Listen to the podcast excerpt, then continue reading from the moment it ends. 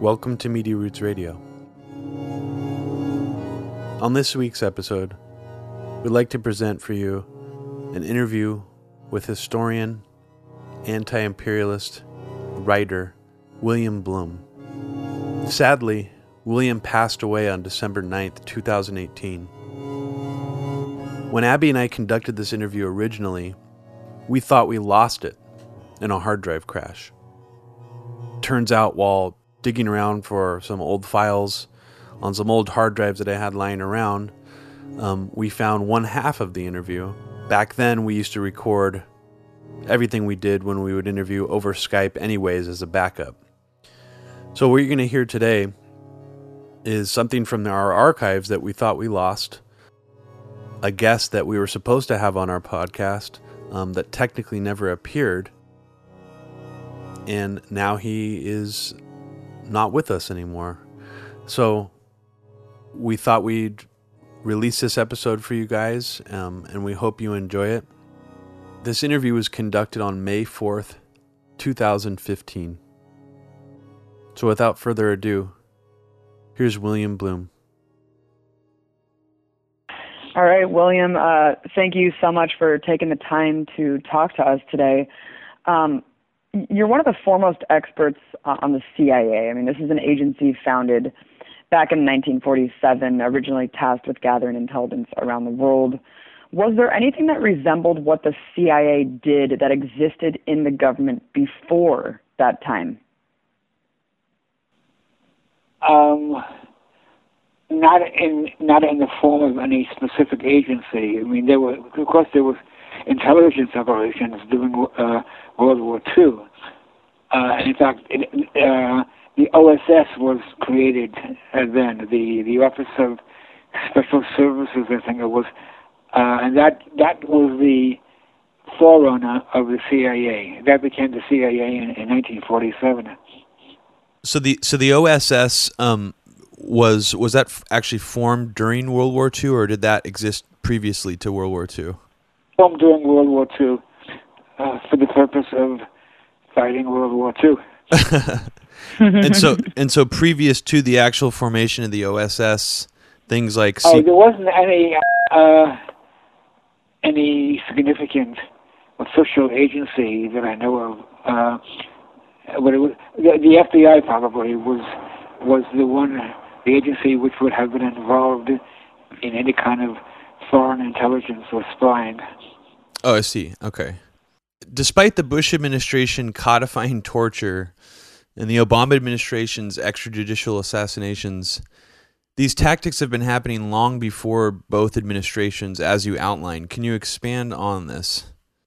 Well, we've been killing people for centuries, if that's what you mean. Uh, I don't know. We didn't use drones uh, before, but uh, we've been killing and torturing people for, for centuries. I mean, in, in the Philippines, in, in the 1890s and, the early 1900s, we we we tortured and reported 50,000 people. So we are historically the U.S. is the a leading force in in torture, uh, and not not just doing it, but pro- providing the equipment, torture equipment, to people in the third world, uh, providing teachers for them to to be taught uh, how to torture, and providing manuals of torture. They, they, the real manuals existed existed showing how to torture people, and uh, I have a chapter on that in one of my books. Uh, yeah, no, I wanted to I wanted you to kind of elaborate on, you know, because of course, in the light of the torture report, the fact that the CIA has not only been torturing people for decades, but that the agency has known for decades that it actually gives false confessions. Um, outline some of the most grave instances of just state sanctioned torture and why you think this kind of was omitted from the narrative once the torture report came out. What are you saying was omitted? The fact that we've already been torturing people for decades. Well, it's. I if if it was omitted, it's, it's because they're, they're embarrassed. That's whatever reason would there be. Uh, I, I, I, I can't say that I've read every word of the of the torture report. So I, I, I don't even I, I don't know what the story behind that is, except what I just said. Uh, but it's there's plenty of documentation of, of, of our history of torture.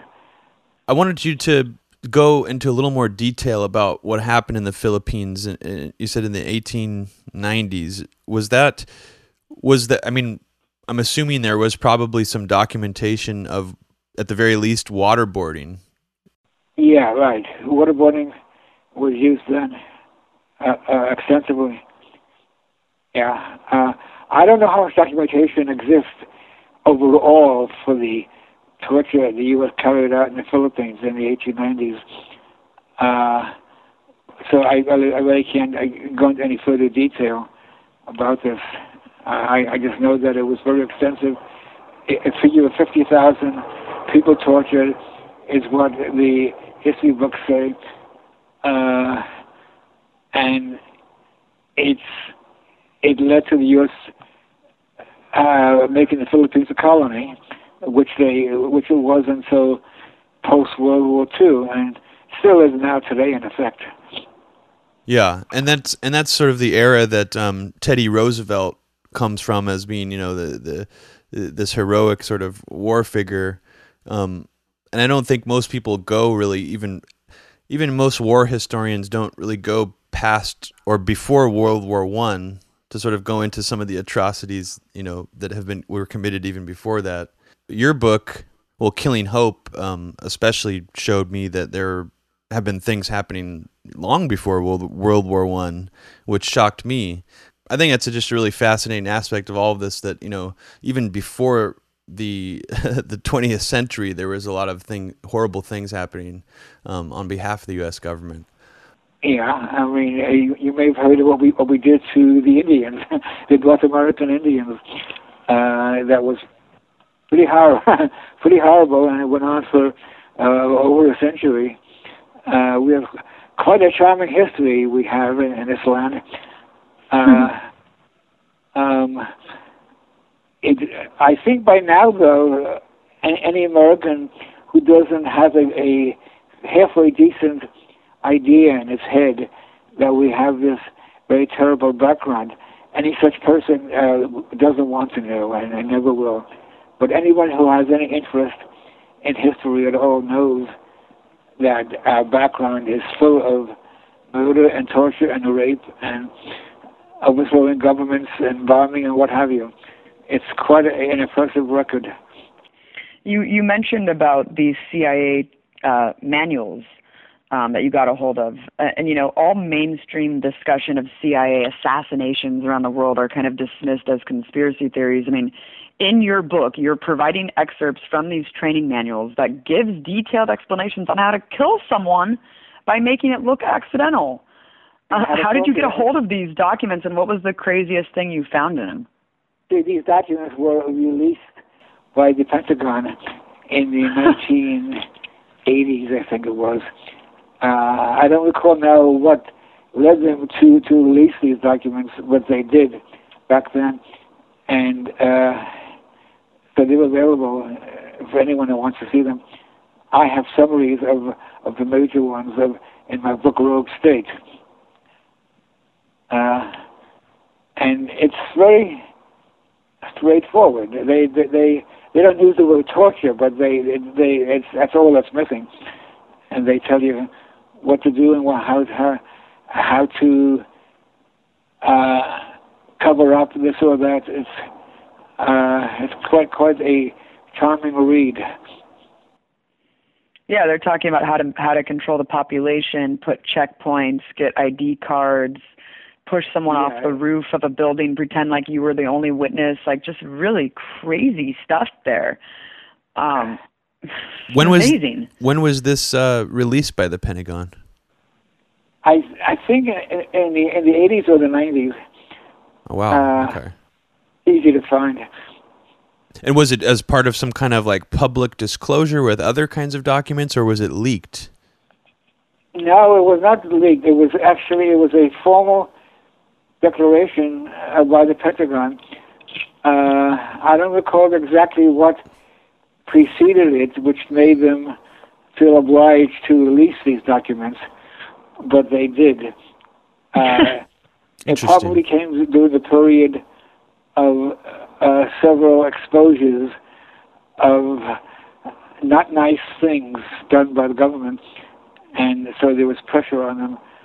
Uh, it's like the, the famous Church Committee on the CIA. That that came about because of one expose after another of CIA misdeeds, and so uh, when when the powers that be are embarrassed enough, uh, they they think by just being open and and uh, uh, honest for a change, that they'll relieve some of the criticism against them. That's but it, my, uh, yeah, it seems it seems so brazen because, like I said, I mean, this kind of stuff is still scoffed at, scoffed at as kind of conspiracy theories in the mainstream media. Oh, the CIA is going and you know openly talking about killing people. I mean, this is in their documents. This is in their yeah. own documents. Yeah, I don't. Yeah, I wonder just how widespread uh, such naivete is is these days. I think even in the, in the mainstream media, I think anyone with a halfway decent intellect and halfway decent conscience, they they they they know of of the the overall outline of these things. Uh, mm-hmm. Even though they they don't mention them in their articles when when when they should, when it's appropriate, they they still know. Uh, I think the age of total innocence is over. Yeah, for sure. And it seems like these days we hear a lot more just in general about, you know, how bad the NSA is or how bad, you know, President Obama is for having a kill list. And while those things are definitely very bad, um, they seem to, in some ways, take away from just the legacy that the CIA has had for, you know, for decades and decades that doesn't really matter who the president is or even really what the NSA is doing because the CIA has not only intelligence gathering but also assassination squads, um, you know, uh, spying. I mean, it has everything that's the U.S. Yeah. government does that is bad. Sort of in, in this category, in this category, one thing which is not uh, enough to emphasize is that a lot of the of the spying by the NSA and the CIA, a lot of it has not been to pursue uh, Cold War ends.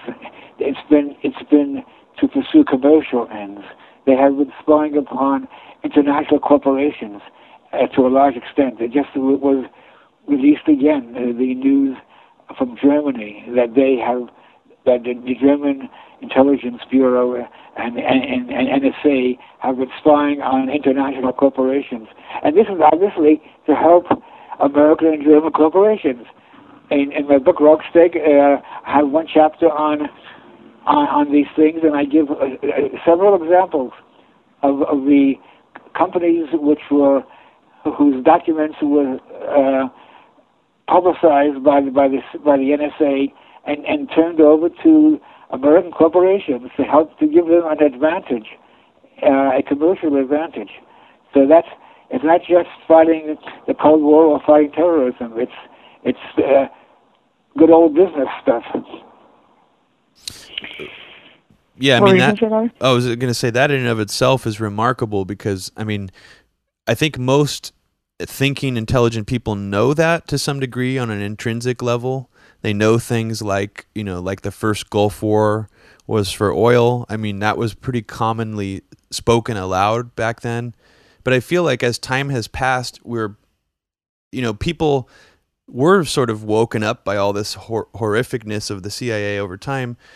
I feel like we're we've we've distanced ourselves from it now. Where it's not if you just asked an average person on the street, do you think that the CIA and the U.S. government, you know, is fighting terrorism, or do you think that they're helping corporations?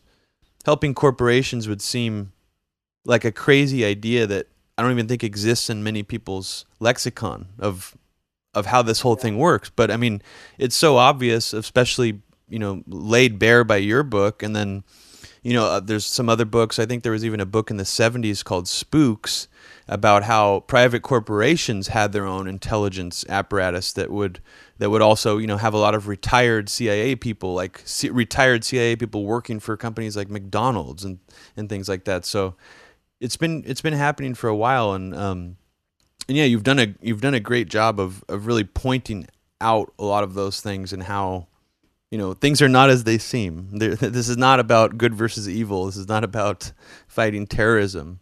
Um, so yeah, yeah, just, it's not just those things. Yeah, it's those things too. But uh, and, and and besides which, there's a whole new generation of people who have, who've come of age in the past 20 years, say, who, to whom this is all new. So the stuff has to be repeated again and again, and our uh, uh, mass media don't do a good job of that at all. Uh, it's very easy and, and very wise to uh, in any current news story to cite something from the past, which makes the current story much more understandable. Uh, that's what I aim to do in my writing, but that's often not the case uh, with the the, the, ma- the mass media here. Yeah, William. William, you know who John Perkins is, right? Yeah. What do you think about his whole premise? I mean, of course, he he wrote Confessions of an Economic Hitman. Just to let our audience know, um, he says that he was an economic hitman, and that when the CIA didn't obtain their objectives in respective countries, that they would send in assassins or what he called jackals to obtain yeah. what they wanted. I mean, through your extensive research, have you found evidence to support that?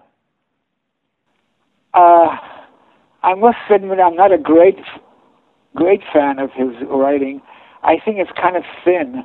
He said an awful lot of things which he does not uh, document at all, and uh, I I I I, want, I, I don't want to make any wild accusations, but I sure. I'm not convinced that he is all he says he is. Uh, that's as far as I can go. Okay. Um, but I mean, through your research, you have found that. Um, I mean, aside from from what he says, I mean, there this does happen, though, right? We have attempted to assassinate. I have a list of more than 50 foreign leaders that the CIA has attempted to assassinate. Uh, so, I mean, the idea of, of that, that basic idea of the U.S. assassinating foreign leaders who don't do their bidding, that, that of course is nothing, is not to be questioned. Right. It's been going on for a long time. Do you have that list in, in, in any of your books, or is that somewhere on, on the internet? It's, it's, it's an appendix of Killing Hope. Okay. I have, and I have an updated version of it on my website. Oh, fantastic! And that, is it for? Is it free? Like a free download, or? Yeah. Oh. I don't trust everything on my website is free. oh wow! Yeah. Okay, so yeah, you have really, really in-depth indexes listed on your website, William. And just for everyone listening, I mean, your books are actually the most exhaustive, comprehensive studies of CIA operations that I've ever seen, and I just think that they are crucial for everyone to get. Killing Hope, um, Rogue State, and to check out your anti empire report um, because, man, you are just on fire, William. You aren't stopping. I thank you very much. You say that you're exhausted, but they, have also exhausted me. well, that's that's what great work usually does. I mean, you have to kind of it's like it's it does take something out of you to to put something on paper that that hard work. Yeah, on. my Facebook cost me my my marriage, my health, and my finances. Otherwise, I paid no price at all. Man. Do you have any regrets? I, I have my, my finances back. Good. And yep. my knowledge is just so so. I'm, I'm okay. Don't, don't worry. Mm-hmm. yeah, fortunately, it gets to the best of, of every good journalist, William so going back to Killing Hope, it, uh, Killing Hope was one of my first exposures to just the breadth of how long the U.S. has been involved in this kind of stuff, and you know there are too many things that you list in Killing Hope to go over every single one. What's something from Killing Hope that's an operation that you that mo- most people don't know about that you think is really important that they do? Well, they attempted to interfere in in in the UK in various ways. Our, our dear ally, they attempted to assassinate Charles de Gaulle, uh, uh, another close ally. I mean, France, another close ally of the U.S. Uh, they attempted. They they did overthrow the government of Cheddi Jagan in British Guiana, uh, and he he was not even not even a a a, a radical. I mean, you, one would think that these people they overthrow, they're all uh, committed Marxists or something like that. Many of them, many of these leaders we overthrew were just liberals or slightly less liberals, but but they they, they did not support U.S. foreign policy sufficiently. That was that was their crime. Their crime. They wanted to be in, independent of Washington, and that that was not allowed. Uh, so that's that's a repeated tale in all my stories. So basically, one of the most dangerous things for a, a foreign leader to be is autonomous and independent. And, right, exactly. And, and, once and once they've made that decision, then you're pretty much a threat to the to the United that's States. The, that's a crime committed by Cuba, and uh, and the, the, the U.S. was afraid that Cuba would uh, would infect other countries, you know, and they were right. As it turned out, Cuba has been an inspiration all over the world, especially in, in the Western Hemisphere. So they, the, the U.S. powers that be were not totally stupid. They knew that the, the, that the Cuban idea of socialism had to be suppressed. Uh, and they they imagine if, if they hadn't done what they've done to Cuba, what what, what the record by now we could present for Cuban socialism. I mean, even with all the horrible things done against it, they they still have been a great inspiration to in the world for, for, for a socialist society. Imagine that if they had not had to suffer the U.S. embargo and, and the U.S. invasion and, and, and a thousand other things, uh, the, the example they would have to show the world would be super, super impressive.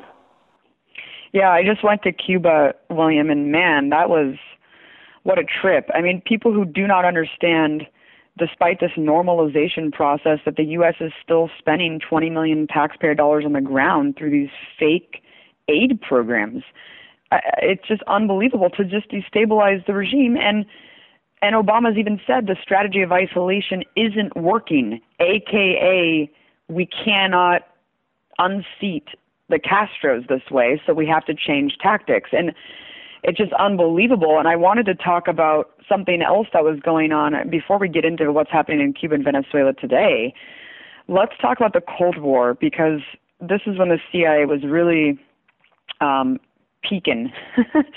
um, Operation Mockingbird, the CIA program that was used to infiltrate the media during the Cold War, where you know director of the CIA at the time, William Colby, said that there was about three dozen newsmen on the CIA payroll.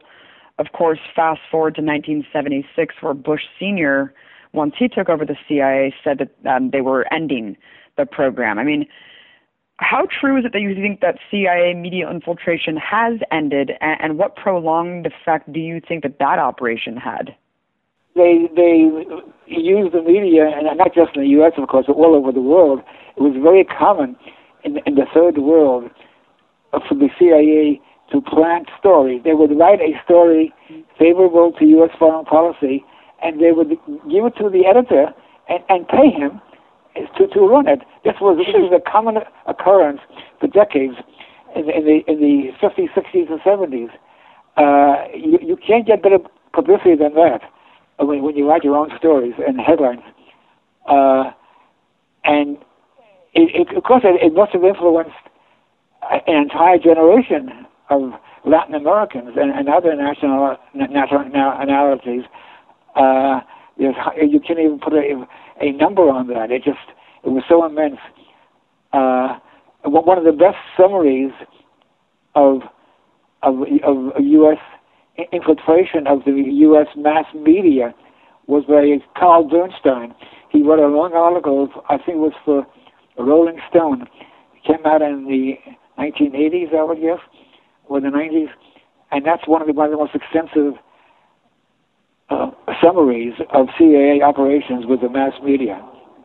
Uh, but it's, it's it's just incredible how how easy it was to convince an American editor or journalist to play ball with the CIA. It wasn't just the the money that they were paid; it was the the the honor of serving his government in in this in this in this marvelous Cold War, and it must have brought out all the latent patriotism of these uh, writers. Uh, so I mean, that's and it, it's it's the opposite of what journalists are supposed to be doing. I mean, you're just acquiescing to the establishment and running their stories. It's disgusting. CIA was was careful who they chose. They wouldn't have chosen someone like you or me. well, that that brings me to a, an interesting thing that I heard about what the CIA funded, which was which is kind of odd. So you know, you would expect that the CIA would be funding mostly stories and publications that would make the U.S. seem good uh, or Russia or Cuba look bad. But in the 1960s, I was wondering if you were aware of the CIA funding um, a magazine written by uh, Irving Kristol called Encounter Magazine, which was apparently a liberal, a liberal yeah. magazine in Europe. I was, do you know anything about that? I have I have that I did I discussed that in some detail in um, in Killing Hope. I think yeah in my chapter on on Europe. Uh, Encounter magazine was uh, written. They had a long list of very prominent authors uh, throughout the Cold War, and it was a, a it was an honor an honor for a writer to be in, in Encounter. Uh, and I forget now what finally caused the exposure, uh, but it, it was too too good a thing to, last forever. And it finally was exposed, and uh, there were many attacks made amongst journalists and people on the left, uh, blaming the others for being so naive and so on. Uh, but it finally came to an end. That's and I just one of I have a long list, including I have a long list of such publications in Europe and elsewhere, uh, paid for by the CIA. They would actually these these magazines would not have existed in some in most cases if not for the CIA financing. It wasn't just a uh, giving some spending money to one of one of the writers. I mean, they actually maintained the magazine, and uh, and they had one in Rome, the the uh, which was a favorite of American tourists in Rome. What was it called again? Uh, I used to read it when I went to Europe. It was the it was in English, and it was it was like uh, later the, the International Herald Tribune. Uh, I think that was associated with it. I, I'm, I'm getting a bit fuzzy now. Uh, but there was an English lang- language newspaper which American tourists in Europe uh, made sure to, to get uh, to keep in touch with home and that was a creation of the CIA. It's fascinating. Very creepy. Encounter magazine, I've read a bunch of it just to understand why the CIA would have funded it, and I still really can't because it just. You're assuming that's going to be sound like right wingers, and that's not that. That wasn't the point. The CIA had other magazines which were written from a conservative point of view, but Encounter was written from a liberal point of view to, so and so people would would really fall for it, and that you could say all kinds of things from a liberal point of view, which still is winds up supporting U.S. foreign policy to a great extent. That that's the beauty of it, isn't it? It is. Well, it is really clever. Um, I mean, that's the only. That's you put it. You put it better than I could have. So, William, um, back to kind of the mockingbird setting and now you know we have the broadcasting board of governors the war against rt the voice of america the radio free europe. Is mockingbird still going on in, in the sense that this has permeated the establishment or has it just transferred to kind of us state department propaganda overtly where now we have just these agencies who put out propaganda? It's both the overt and and and the indoctrination. You, you, our, our mass media, at home and abroad, uh, has learned their lesson. They they know very well uh, which side they're on, and and they believe in that side. They're not just playing a game. So and they and they wouldn't be in the position they are if they expressed serious doubts about that side. And so you you have the perfect situation. You have no need to to bribe people or threaten them. They, you know, there's a famous poem I can't recall, but you may have heard it. Uh, there's, no, there's no need to to to to pay these people when when you can see what they do without being paid. But it's it's a very funny poem, uh, and that's what it comes down to. They, these people wouldn't be hired in the first place if if they felt otherwise.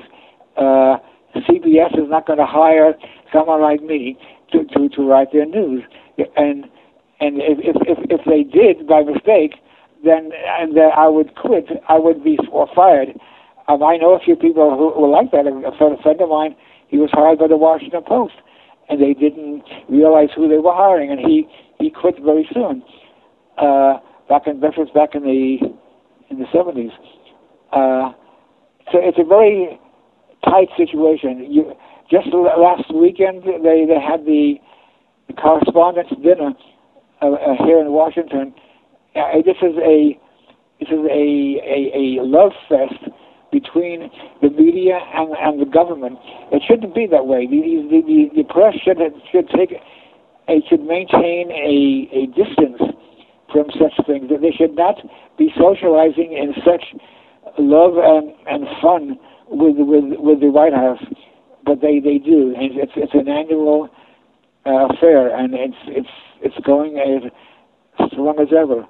So that's that's the basic problem. They they don't have to bribe these people or threaten them. They just that's who winds up applying for such jobs in the mass media, and that's who winds up being hired by the mass media. It's it's a very neat situation.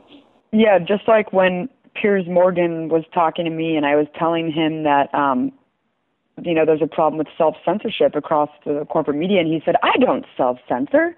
And it's like, you know what? Yeah, you don't, because that's why you're Piers Morgan. That's why you have your show, dude. Because you right. because you because you're just acquiescent. Like that's of course all of these people they just play ball. Larry King, Larry King. I, I got to find this poem. I'm gonna, I'll, I'll, I'll, I'll, I'll email it to you. It's a very it's a very funny thing.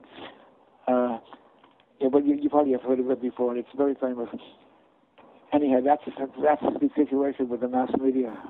So it so, so it sounds like the the CIA used to do a lot more overt, or at least we know they used to do a lot more overt funding, infiltrating of media organizations, and it seems like now careerism and wanting to be in the inner circle seems to be effective enough to get a lot of these journalists to play you know play on the side of the the U.S. establishment rather than actually paying them off or bribing them, as you say. Yeah, but it begins with who would a mass media organization hire, and who would apply to such a job. I mean, I wouldn't apply to the Washington Post, uh, and neither neither would you. Uh, or, or, uh, it's just it's it's a it's a closed circle and, it's, it's hard to, to break through it, even if you wanted to. Of course, yeah. In Killing Hope, you, you go through all these different uh, CIA um, military incursions, and um, I know there were some things mused by the CIA where they wanted to try to use LSD to like you know um, to spike uh, Castro's drink with LSD and things like that. And I was wondering if you knew about any things involving you know the use of LSD or MK Ultra in a foreign policy context? Um, those things never were too successful. I don't think from from the from the point of view of the CIA. Uh, they, they some of the, the people they, they gave LSD to uh, committed suicide or, or had accidents as a result. Like Frank Olson. Yeah, you have a chapter in Rogue State about CIA drug trafficking. I think right. everyone has heard by now that the CIA's narco trafficking with the Contras in Nicaragua. But right. what other damaging instances can you shed light on that expose that expose that hypocrisy of the war on drugs? You know, specifically with the CIA. Well, the CIA was involved with drugs in in Southeast Asia a lot. Mm-hmm. Uh, what kind of? Uh, uh you mean Laos. like heroin and opium? Yeah, heroin. Yeah, and opium in, in Laos and in uh, and in uh, Cambodia and, and so on. Uh, and they, they, the, the, the, the airline called Air America was very big in that.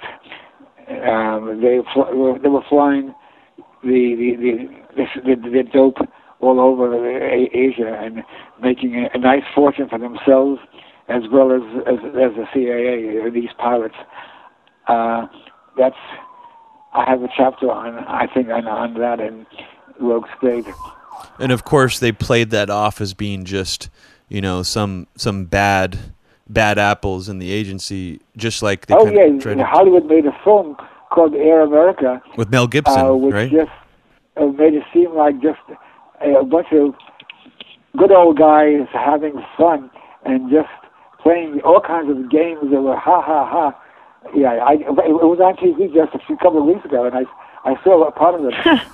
yeah, it's a uh, weird movie. I, I saw that too without knowing anything about it, and that was my impression from it too. And you know, I mean, from the amount of just the amount of heroin addiction that was um, flooding back in the United States from Vietnam veterans alone, it was. I mean, it's so alarming that clearly it wasn't just just because heroin was so easy to get over there. And I think that the CIA actually made some money out of it too uh, you would, with, with a fantastic budget, we would not have any need for that. But uh, you hear that noise? Yeah, yeah. Let's wait for it to.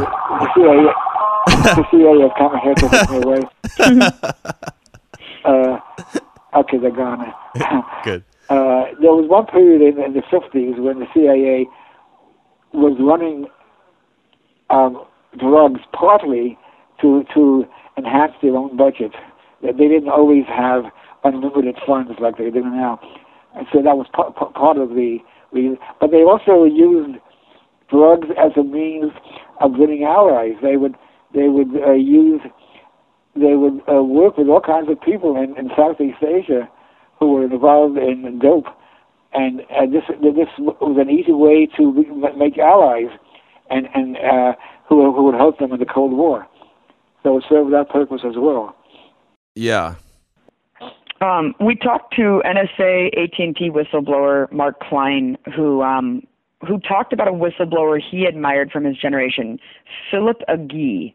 William, oh. I know oh. that you've talked extensively about Philip as well, um, and it wasn't until reading your anti-empire report that I realized that Agee leaked things in a far more adversarial way than Snowden, or really oh, yeah. any modern whistleblower. Um, who was Philip Agee? What did he reveal? His name was is Agee.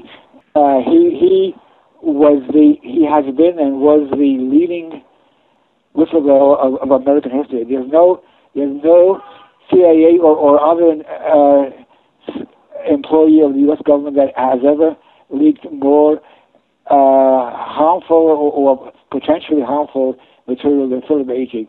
He named hundreds of CIA agents and officers, hundreds.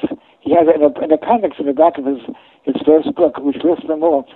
It, and he is the most hated uh, person uh, uh, among CIA people. I, I have known quite a few former CIA uh, officers uh, who who have who, who have become totally disenchanted with U.S. foreign policy, but they still hate Philip Agee he is the bête noir of the CIA, uh, and I'm really sad that he he died about three years ago in, in Cuba. Uh, and uh, but his his son, his two sons who live in New York, they have set up a a memorial library to him at NYU, and uh, has his papers there, which which are worth seeing. Uh, he was quite a guy. So, Philip Agee um, he did something that is considered completely off limits today. Because when you hear about whistleblowers like Snowden or even Chelsea Manning or you know WikiLeaks, um, yeah, they they are always sort of under this this sort of there's this talking point that you always hear is you know they put American um, service members' lives in danger, but right. But I mean, and they all adamantly defend that by saying no. We went, you know, and you even say in one of your articles, in contrast to Agee, WikiLeaks withheld the names of hundreds of informants from the nearly 400,000 Iraq war documents released. But I think people, you know, they don't, if they're not aware of Agee, they don't realize that that, that this guy, as you said, he actually made a point to leak the names and the actual covert programs names, which essentially right. outed. I mean, that's what it did. It outed these agents. Exactly. Uh, he he wanted to harm the agency. He wanted to impair its ability to do the horrible things that it has been it had been doing for so long. That was his motivation. Uh, so he's he's he's quite unique in, in this area of, of whistleblowers. Uh, but I admire him greatly, uh, and he he he has one of his books deals with what the CIA CIA tried to do to him after he he he was he exposed them. They they hunted him down in Europe, trying to assassinate him. Oh wow! Uh, it's, it's, it's an amazing story. It's called On the Run, but but uh, that's the book title. It's an amazing story, and he was the, a, a close friend of mine from the 1960s. My my best friend of the 1960s turned out to be a CIA agent, and he was the same guy. He was set after Philip Agee uh, pretending to be again a leftist. Wow! And he took Agee into his confidence, and uh, it's, it's a long story, but it's, it's very fascinating. It's uh, it's this get, get uh, one of Agee's books, and you, it's a, it's an amazing read. Wow, that's fascinating. So it's it's it's you only really hear about from the Vietnam era of whistleblowing. You only really hear the name Daniel Ellsberg, and I'm just wondering, do you think it's because maybe the establishment has found Daniel Ellsberg's whistleblowing ex- like within the acceptable realm of dialogue and debate, and then Philip Agee, as you said, is even hated by CIA agents yeah. who hate the CIA. He broke every rule in the game. Yeah, uh, he he he exposed not just CIA personnel by the hundreds. He exposed foreign leaders who were on CIA's payroll, the president of Mexico and a bunch of other presidents. I mean, the list is just amazing of who he exposed. And he he he kept notes, I guess. Uh, but he uh, he was mainly he was stationed mainly in Latin America, that's that was his forte. But he his list of who was who in Latin America for the CIA. That's an amazing thing. Yeah, it's it all sounds very interesting, and it's a part of history. I think most people should should check out if they haven't heard of him already, because you know, I mean, what we know as a modern whistleblower, you know, in a lot of ways, you know, Snowden actually even said that he doesn't want to hurt the government; he wants to help it. You know, he wants to help it reform, and I think that's a very, very different approach. Um, right. We need both kinds of whistleblowers. Yeah. Agee and and Snowden. So I'm, I'm glad they both exist. Yeah, they have they have different approaches, and one shouldn't be. I guess what I'm trying to say is one shouldn't be looked down upon as something dangerous, and you know. Right, I admire Snowden greatly. Yeah. So even I mean, I admire Agee, Agee even more, but I admire Snowden a lot. Of course, yeah.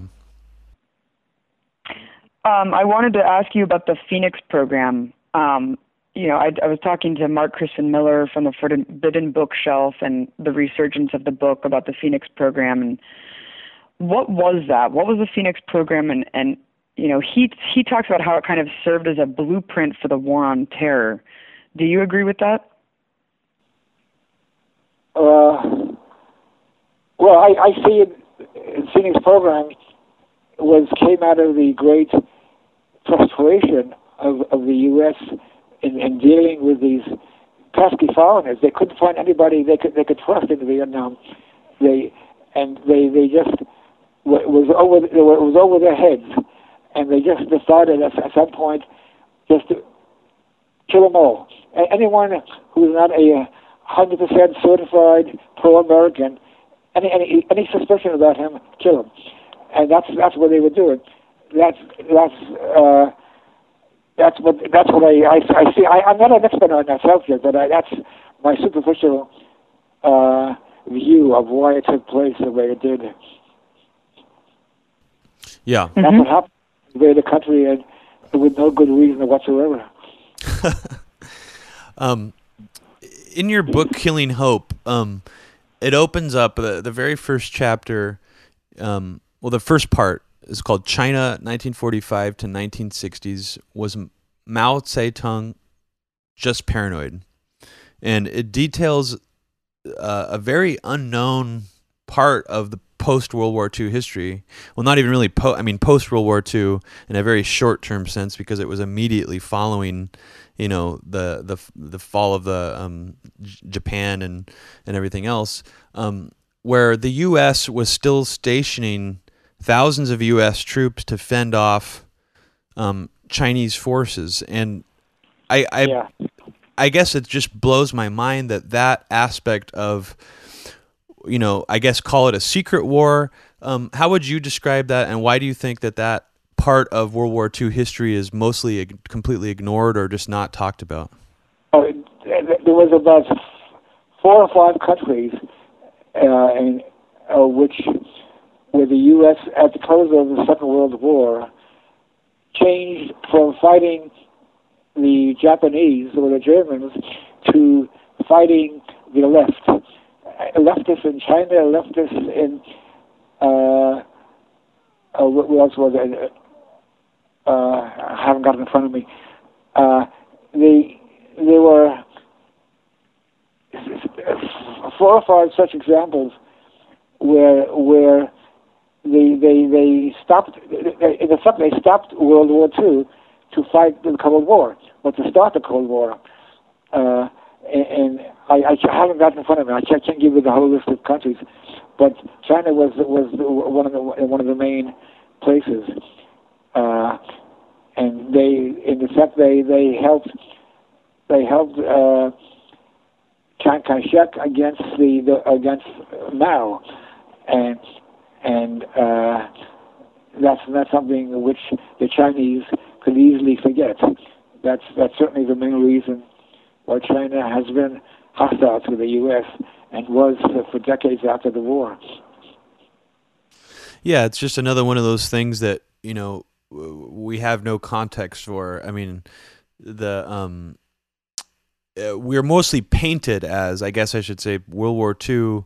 Our role in it was that we were you know, fighting the Japanese and that we were basically protecting China because Japan had already bludgeoned, you know, and and fought the, you know, basically obliterated uh, China so much. A side effect of this was that in in China and in the Philippines and elsewhere, American GIs, instead of being sent home because the war was over, they were used to fight against the left, against communists or so-called communists in, in the various countries.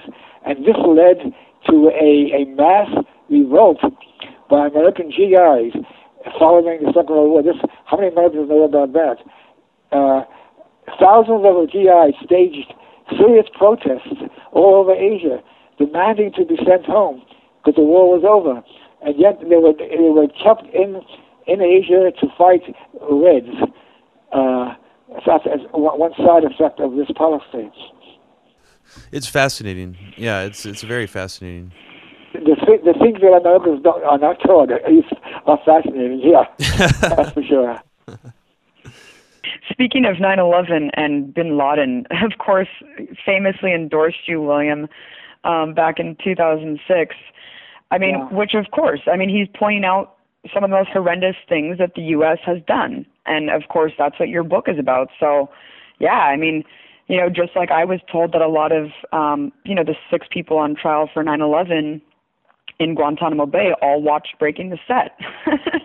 and they all really liked my show. Um, and, and it's, and it's an honor because it shows you that you're exposing the right you know you're exposing people who need to be exposed and but I mean, going back to this endorsement thing, did you feel like anyone dropped you, or was it too controversial for them to praise you anymore? Did you lose kind of colleagues, well, I, or?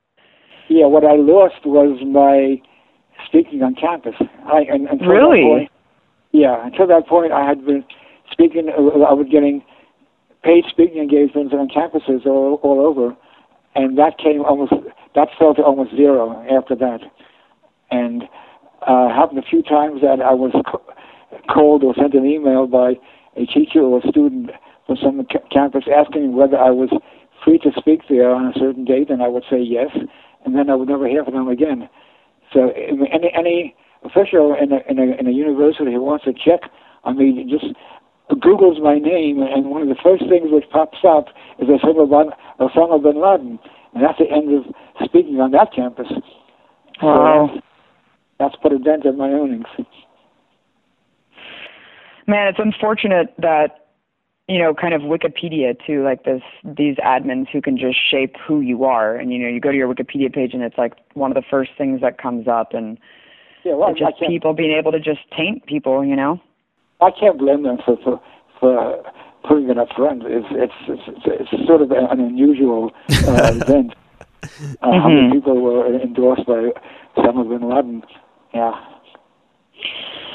Yeah, it's amazing. And you know, let's talk about right now. Um, we're embroiled in a full-blown war on terror. Obama's been bombing seven predominantly Muslim countries.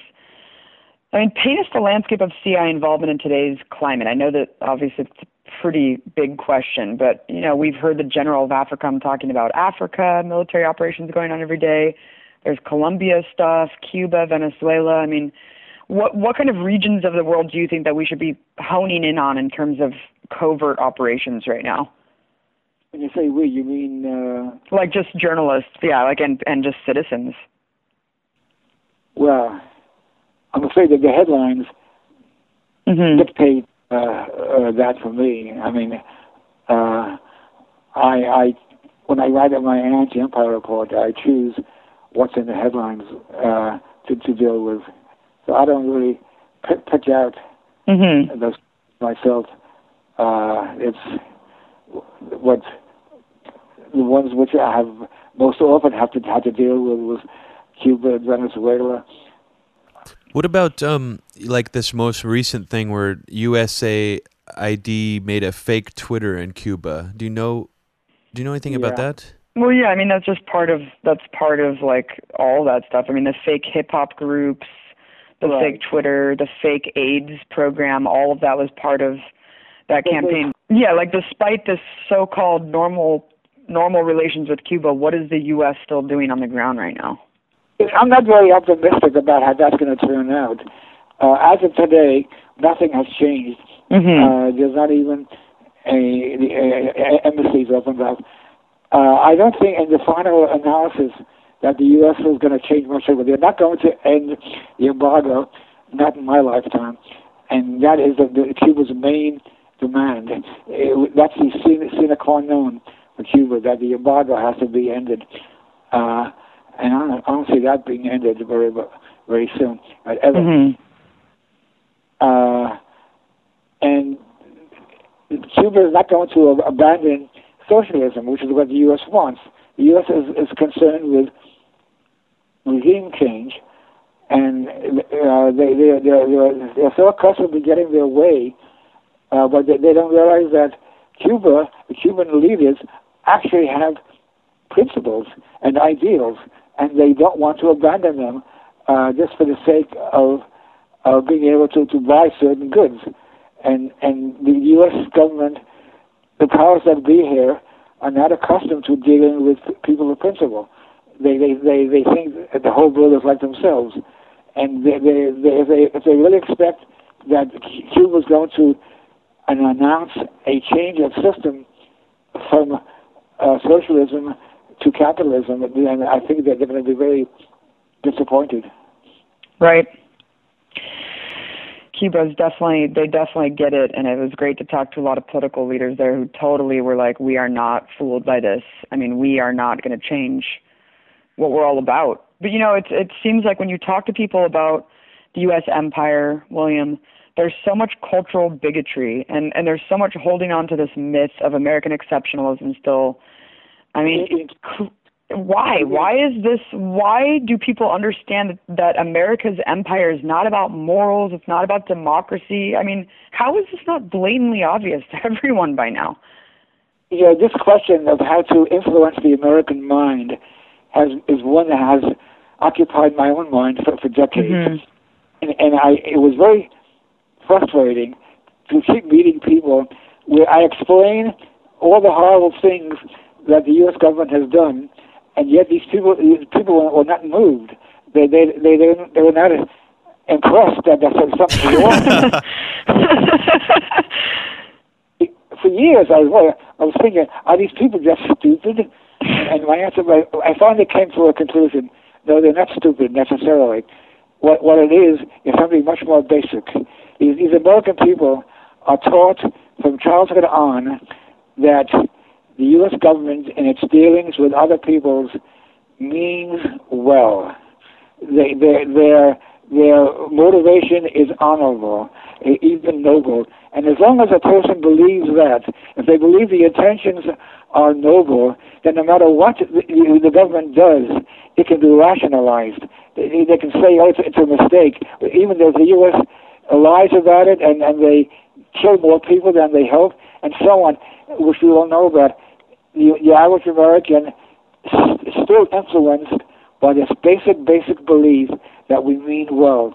And that's, I keep, when I talk to people, or, or in my writing, to activists, I tell them they must keep this in mind. If they want to educate American Americans, they have to keep in mind that these people believe in this meaning well philosophy, and you have to deal with that. You can't just ignore that and expect to make any progress in, in, in dealing with these people. hmm And why is it so important to understand the true history of the CIA? Because a lot of people will look at your book and say, oh, you know, all those operations ended and, you know, it's over. Why are, let's just talk about what's going on now. I mean, why is why is it so important to understand the criminal history of the CIA, the history of U.S. militarism, to get a context on how the world really works today, William? well, if for, for a person who has no social conscience, if, if, for a sociopath or, or a psychopath, it's not important. Uh, th- those people, I meet them, they don't care what we do. Uh, but I'm, I'm assuming that most people are not psychopaths, even mm-hmm. Americans. Mm-hmm. Uh, so you have to deal with people uh, uh, with, with their ignorance. It, it, there are many people, most people, mean well, but they, they don't know enough. And so that's what I that's the, the angle I approach. I, I don't deal with uh, with, with their with their avoidance of, of, of, of the whole picture. I, I deal with the ignorance of it, and mm-hmm. that's that's what I can do. Killing Hope and Rogue State are two of your most well known works. Is there anything else that you're doing currently? I know you're doing the Anti Empire Report on the internet. My, my latest book is uh, uh, America's most dangerous uh, weapon, um, democracy. Uh, that is a, that is largely a collection of my articles from the anti-empire report, plus much more thing, much more than that. But that's my latest book, and uh, that is a good summary of, of many of the things which I deal with. And people can order those directly from your website and, and places, other bookstores online carry yeah, them as well. Uh, let me mention my website. Uh, it's William Blum, that's B-L-U-M dot O-R-G. All right. Yeah, everybody should definitely check out William's website. Extremely important information, uh, vital, and just a compilation, you know, historical timeline basically of all this stuff. And there's not very many other people even doing anti uh, US foreign policy writings that have compiled it in such a succinct and understandable way as you have. Thank you very much. Thank you so much, uh, William Blum, for your amazing insight and for all of your time today and for your patience with my brother and I getting getting everything up and running. Really appreciate it, man. Thank you very much, Radha. Keep up the good work. Keep in touch with me, okay, William? Yes, indeed. Okay. Okay. Bye bye. Nice to talk to you, William. Talk to you later. If you like what you hear on this podcast, please consider supporting us at patreon.com slash media roots radio and also please consider leaving us a good review on itunes and other places that host our podcast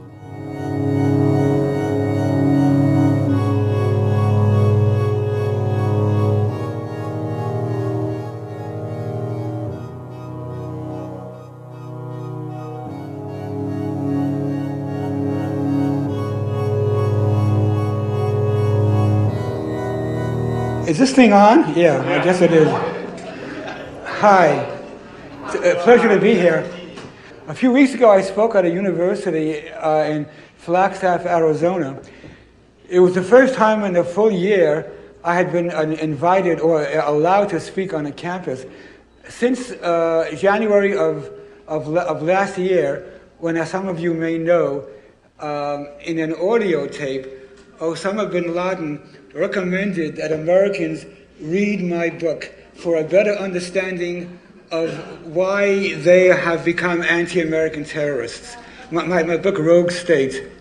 Since that time, uh, I have been in effect banned from US campuses, and normally I have a speaking engagement every other month or so there.